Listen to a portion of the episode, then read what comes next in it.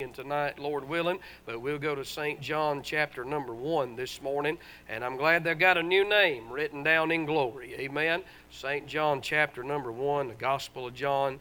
And we'll read one verse of Scripture this morning, have a word of prayer, and then we'll let you be seated, all right? Just feel like it's preaching time this morning. Amen. Uh, John chapter number one and verse number twenty-nine. The Bible said, the next day John seeth Jesus coming unto him, and saith, behold the Lamb of God, which taketh away the sin of the world. Let's look at verse thirty-six.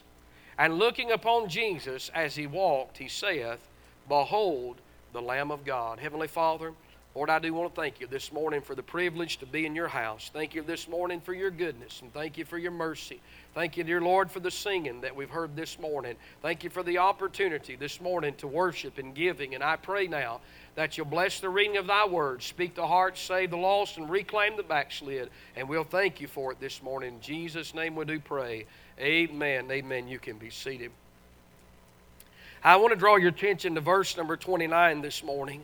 And chapter number one, I think, of the Gospel of John sets the theme throughout this entire uh, gospel that we read here. We noticed a few weeks ago as we was preaching on the subject of making much of Jesus, how that John in the last chapter of chapter number twenty-one took the final two verses and he talked about, in the next to last verse, he talked about uh, these things, the things that he wrote about in the Gospel of John. And then in the last verse, he tried to put a period, and through the inspiration of the Holy Spirit, thank God he could. He put, and there are also many other things that Jesus did in the presence of his disciples. You know, I'm thankful for the things that we do have that he did, and I'm thankful for the many other things that we do not know about uh, that John and them was a witness to. And John wrote about all the things that Christ did. And when we come to this passage of Scripture this morning, in this chapter, John makes it clear as he begins in the first chapter to make much of the Lord Jesus Christ. You say, what do you mean? Well, in chapter number one and verse number one,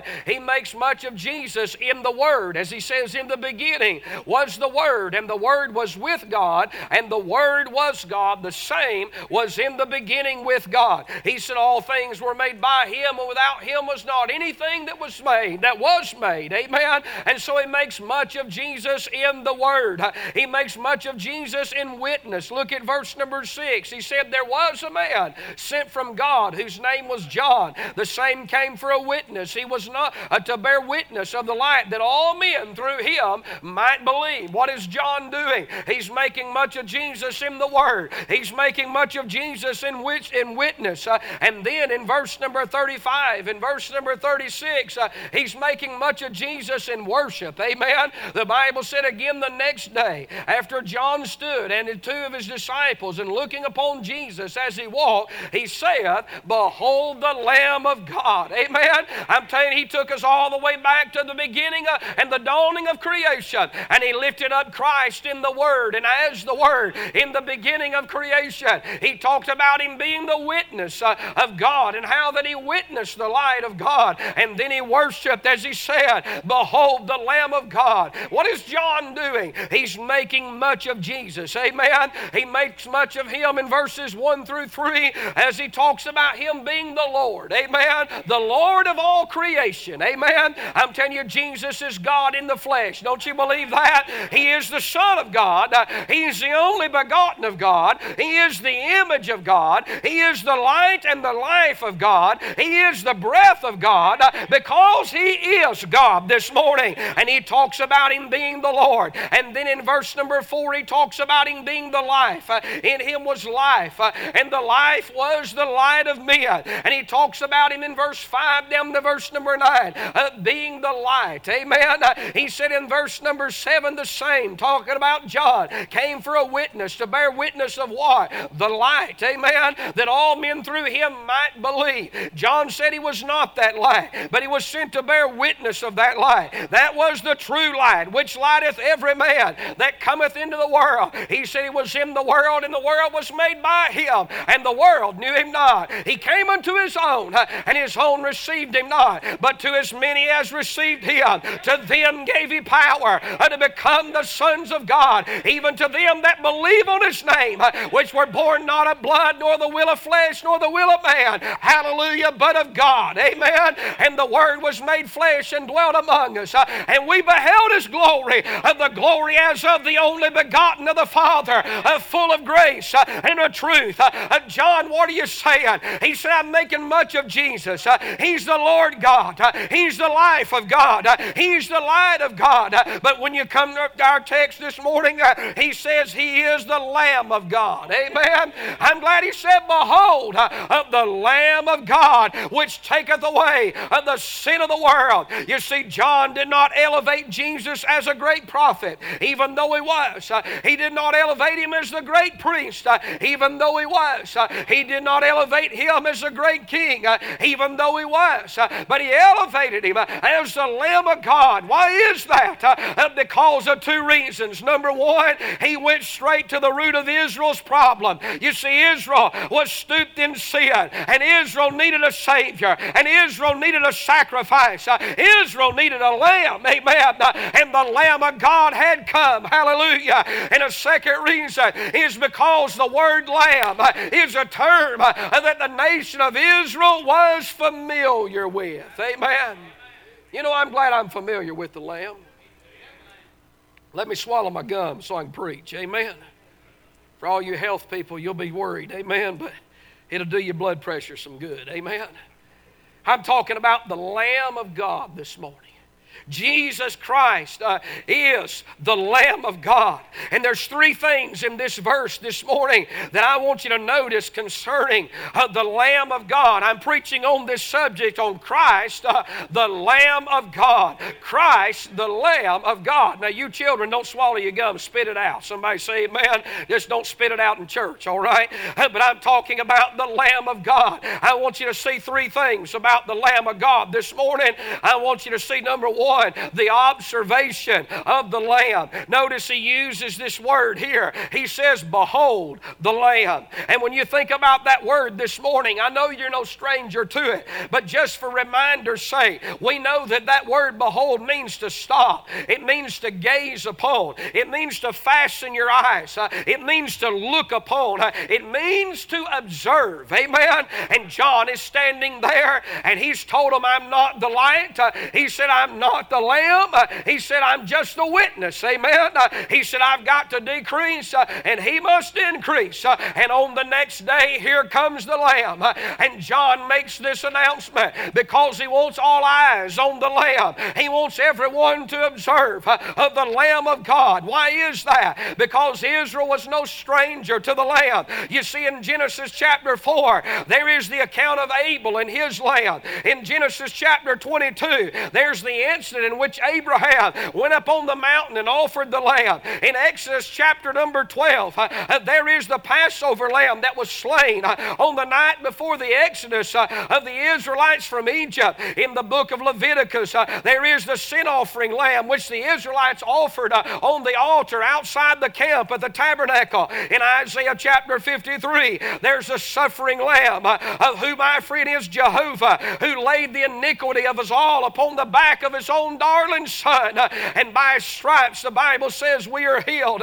In our text this morning, uh, there is the gospel according to John, uh, and in verse number twenty-nine, in verse number thirty-six, uh, there is the Lamb that'll take away the sins of this world. Uh, in the book of Acts, uh, uh, there's another incident of the Ethiopian official uh, traveling on his chariot, and he's reading about the Lamb in Isaiah chapter fifty-three, and in First Peter chapter number one, and verse number eighteen through verse number twenty-two, we're reminded uh, that we're redeemed, thank God, with the precious blood of Christ uh, as of a lamb uh, without blemish uh, and without spot. In Revelation five, John sees a lamb standing in the midst of the throne of heaven. Uh, in Revelation twenty-one and twenty-two, there's the final vision of the apocalypse in which the lamb is seen reigning uh, in the new Jerusalem, uh, being a new, amid a new creation and a new world. Uh, and I want to just clarify one one thing.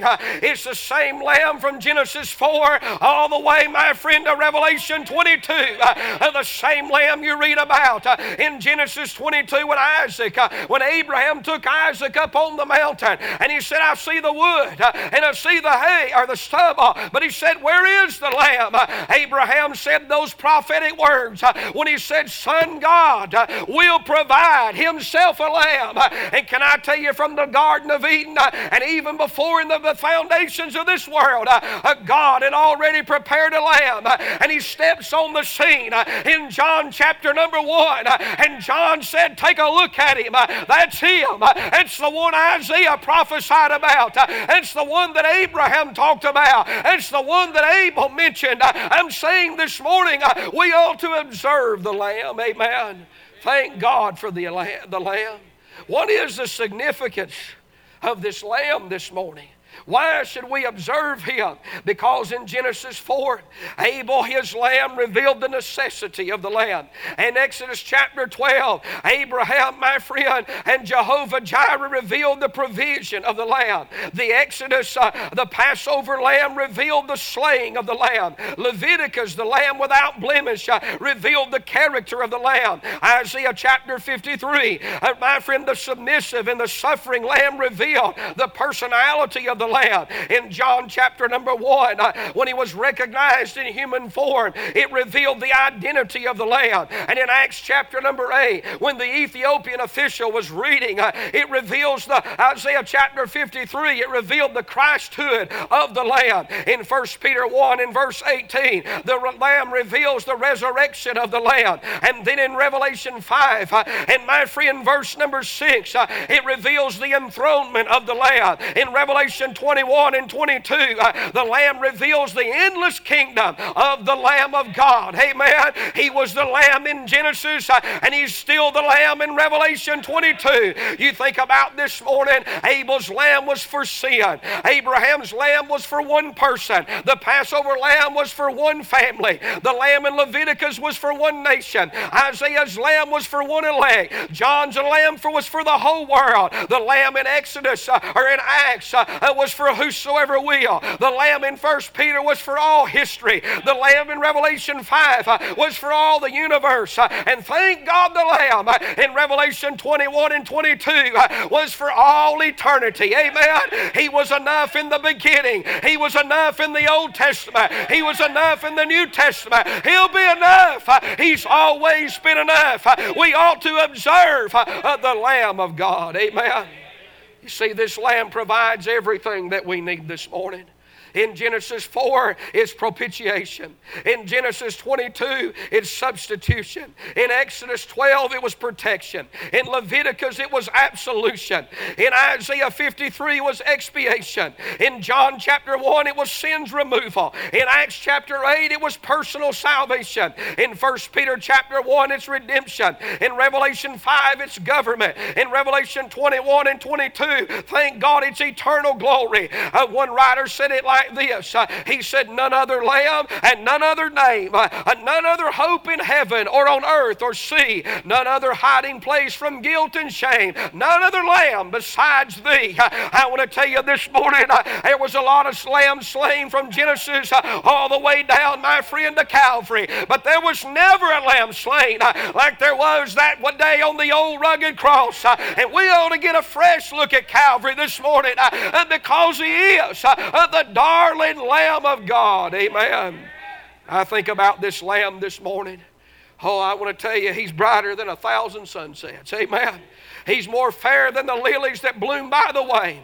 He's more sweeter than the songs uh, that the birds sing. Amen. He's more fresher than the morning's dew. He's more precious than all the diamonds and the rubies of this world. He's more pure than the silver and the gold that's mined out of this world. He's more mightier than the waves that crash upon the sea. He's more higher than the highest mountain peaks of this world. He's more glorious uh, than all the kings and the queens and the princes uh, in all their splendor and all their glory. I'll tell you, this Lamb is more wonderful than the seven wonders of the earth. Uh, I don't know about you, uh, but I just like sitting down and thinking about the Lamb of God. He is wonderful. He is Counselor. He is the mighty God. He is the everlasting Father. He is the Prince of Peace. Uh, he is the Lamb. Uh, I'm telling you, the more you behold Him, the more you want to behold Him, uh, the more you look at Him, uh, the more you want to see Him. Uh, I see Him in the songs that we sing. Uh, I see Him in the sermons that we preach. Uh, I see Him in the faces of the saints. Uh, I see Him in a worship service. Uh, he is uh, uh, the Lamb of God.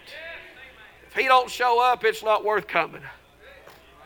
Uh, this morning, the observation, and we could just go on, couldn't we? In fact, Revelation allows us to behold this Lamb.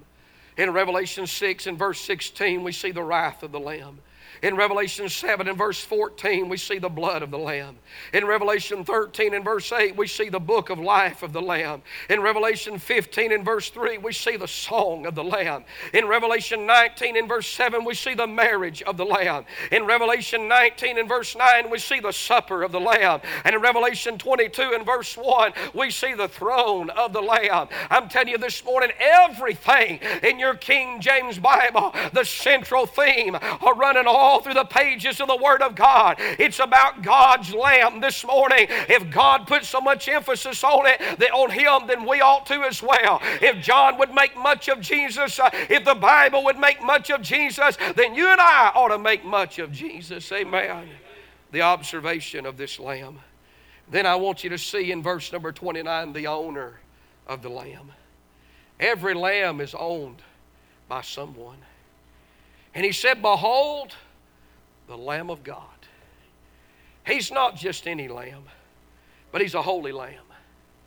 He's heaven's lamb. He's a historical lamb. He's an honorable lamb. I'm telling you, when you start writing these things down, you just can't quit. He's a perfect lamb. He's a present lamb. He's a powerful lamb. He was a predestinated lamb. He's a prevailing lamb. He's a priceless lamb. He's a precious lamb. He's a personal lamb. He's a divine lamb. He's a directed lamb. He's a delivering lamb. He's a faithful lamb. He's my Father's lamb. He's a for all lamb. He's a forever lamb. He's an eternal lamb. He's an enjoyable lamb. He's my friend, the Lamb of God. He's my friend, God's Lamb.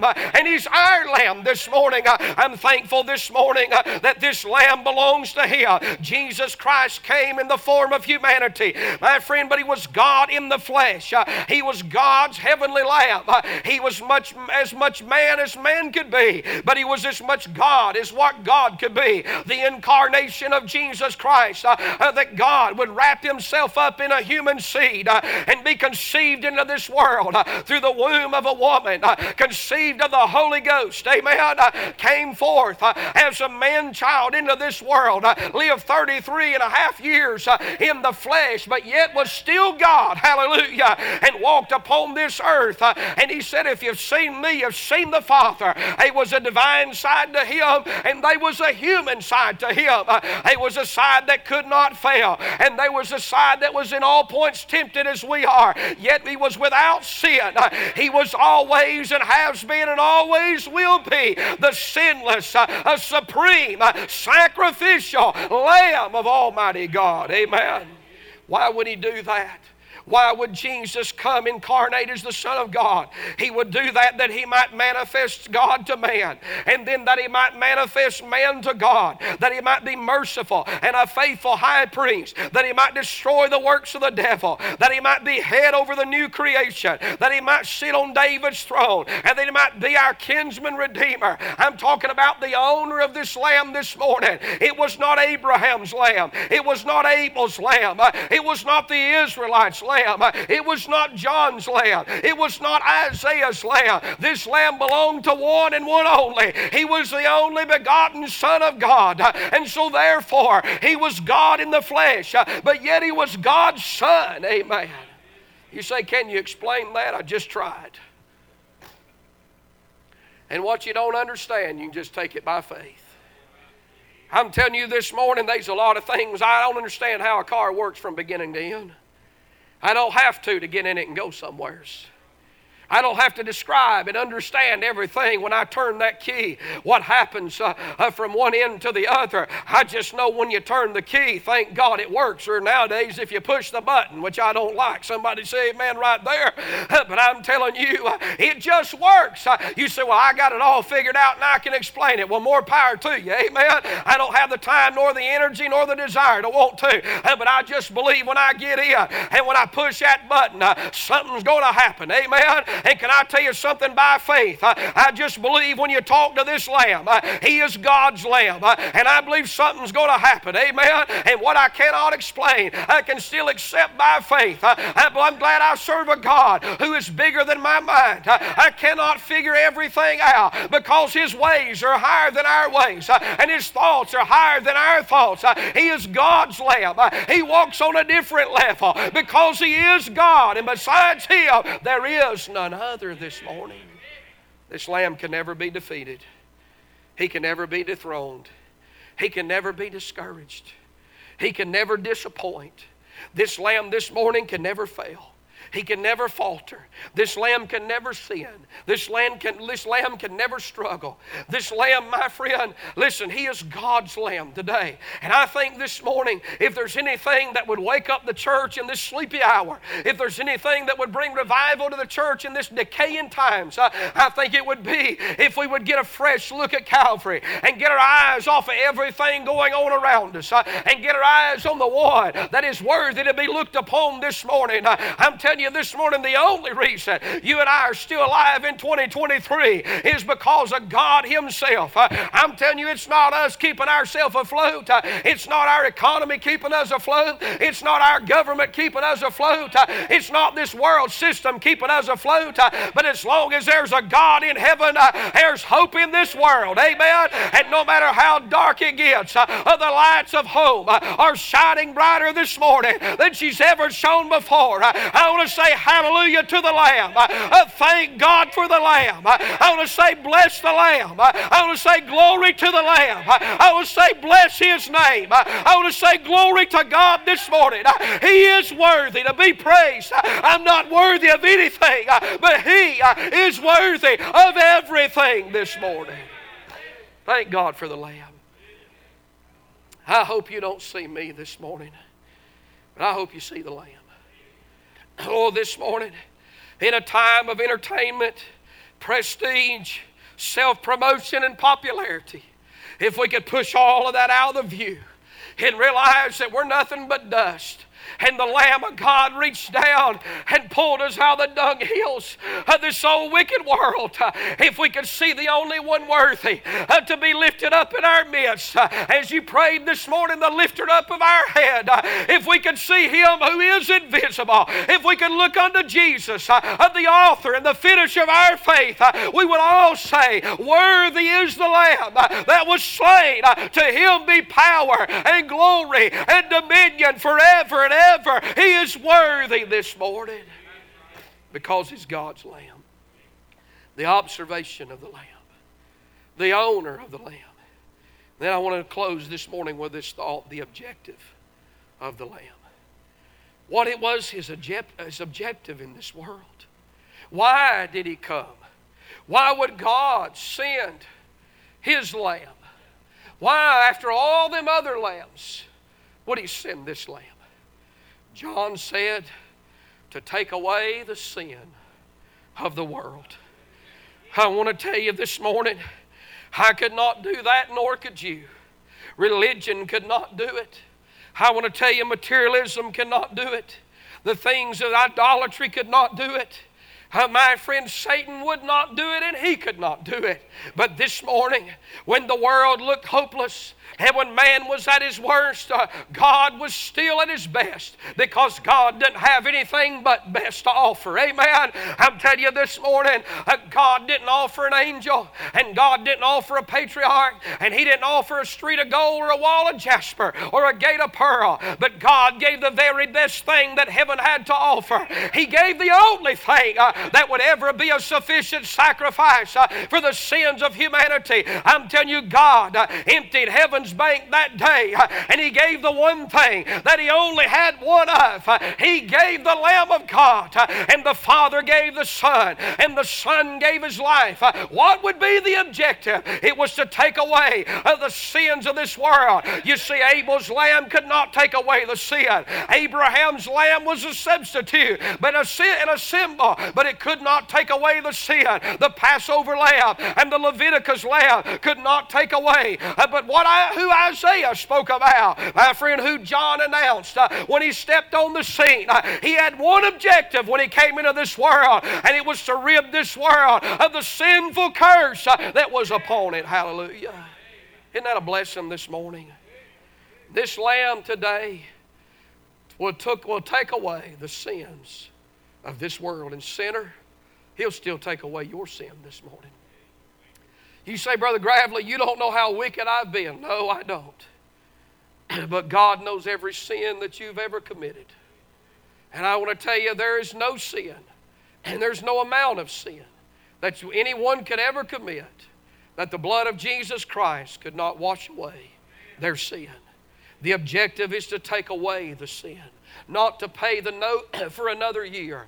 All them lambs that was slain before just put the note off, but they can never do away with sin.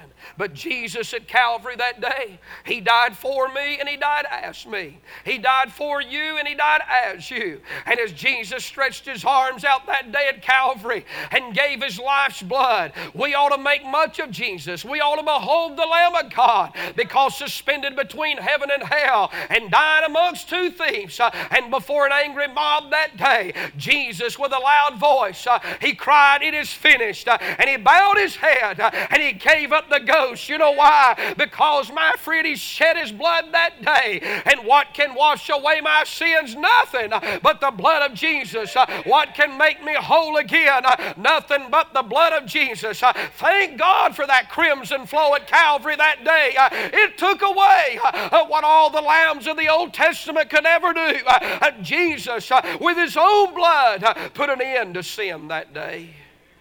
And when we get to Revelations, the book of Revelation, twenty-eight times the Lamb is mentioned. In Revelation five and verse six, the Lamb is seen in the midst of the throne. In Revelation five and verse eight, the elders fell down before the Lamb.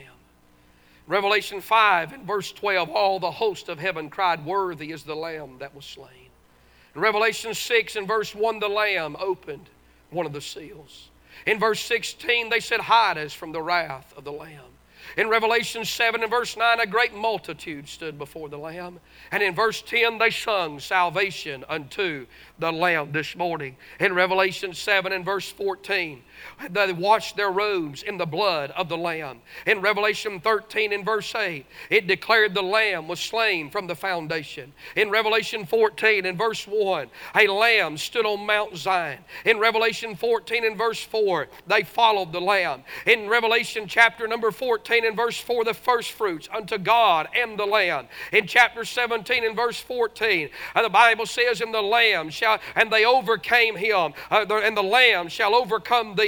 In Revelation nineteen and verse seven, the marriage of the Lamb is come. In twenty-one and verse nine says that the church, uh, that we are the bride, the Lamb's wife this morning. You say, "Preacher, what are you saying?" I'm simply saying this. Uh, uh, we ought to think about the observation of the Lamb. We ought to think about the owner of the Lamb. But we ought to think about His objective. He came to take away sin, and He did it at Calvary. But He's going to judge this world of sin when He comes back the second time. Uh, uh, the Lamb, thank God, is going to take this world and He's going to turn it into a fit place to live. Amen. And for one thousand glorious years, the Lamb of God will sit on the throne of David and He'll be in charge. I say, behold the Lamb of God, which taketh away the sins of this world. We ought to make much of Jesus this morning, because He is a God's Lamb today.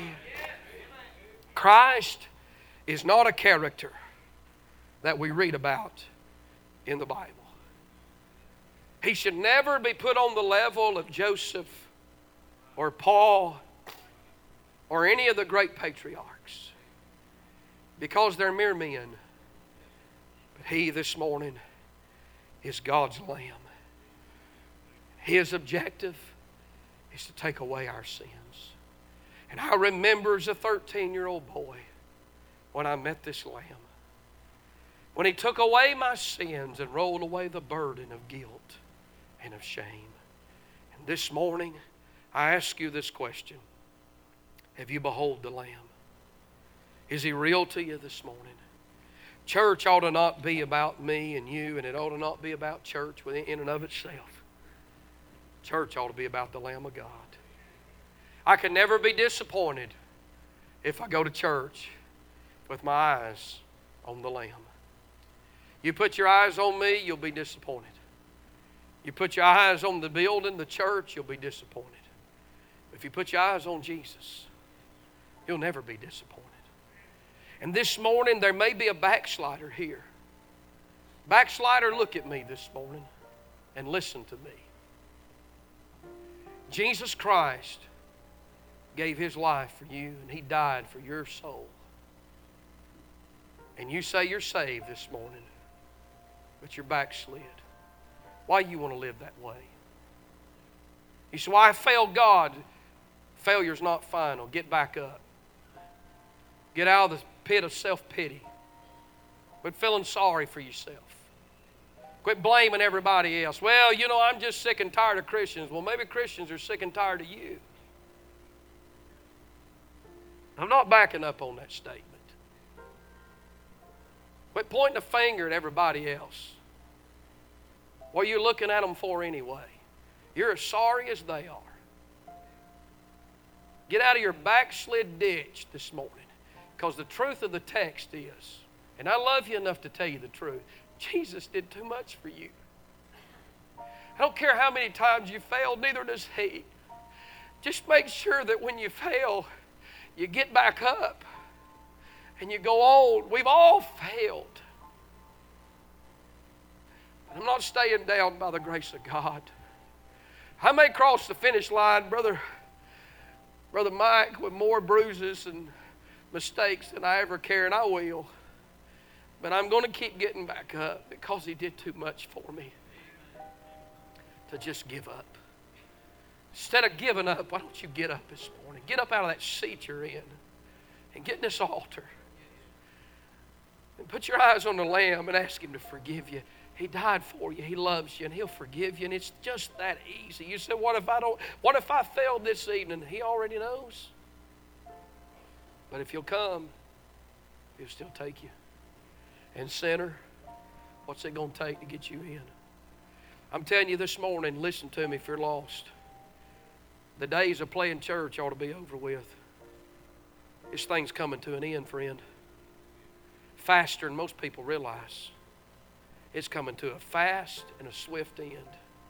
And this morning, I don't care about a paycheck. And I'm not saying that arrogantly this morning. I, I'm saying to you, sinner, I don't care about a paycheck. I don't care about a number on a board. I don't care about a name this morning. I tell you what I care about is some sinner missing the flames of hell.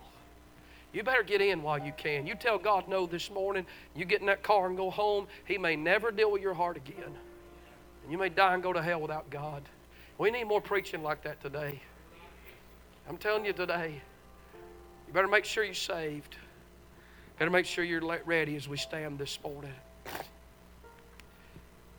Why don't you come while we sing? While we sing, why don't you come? Jesus.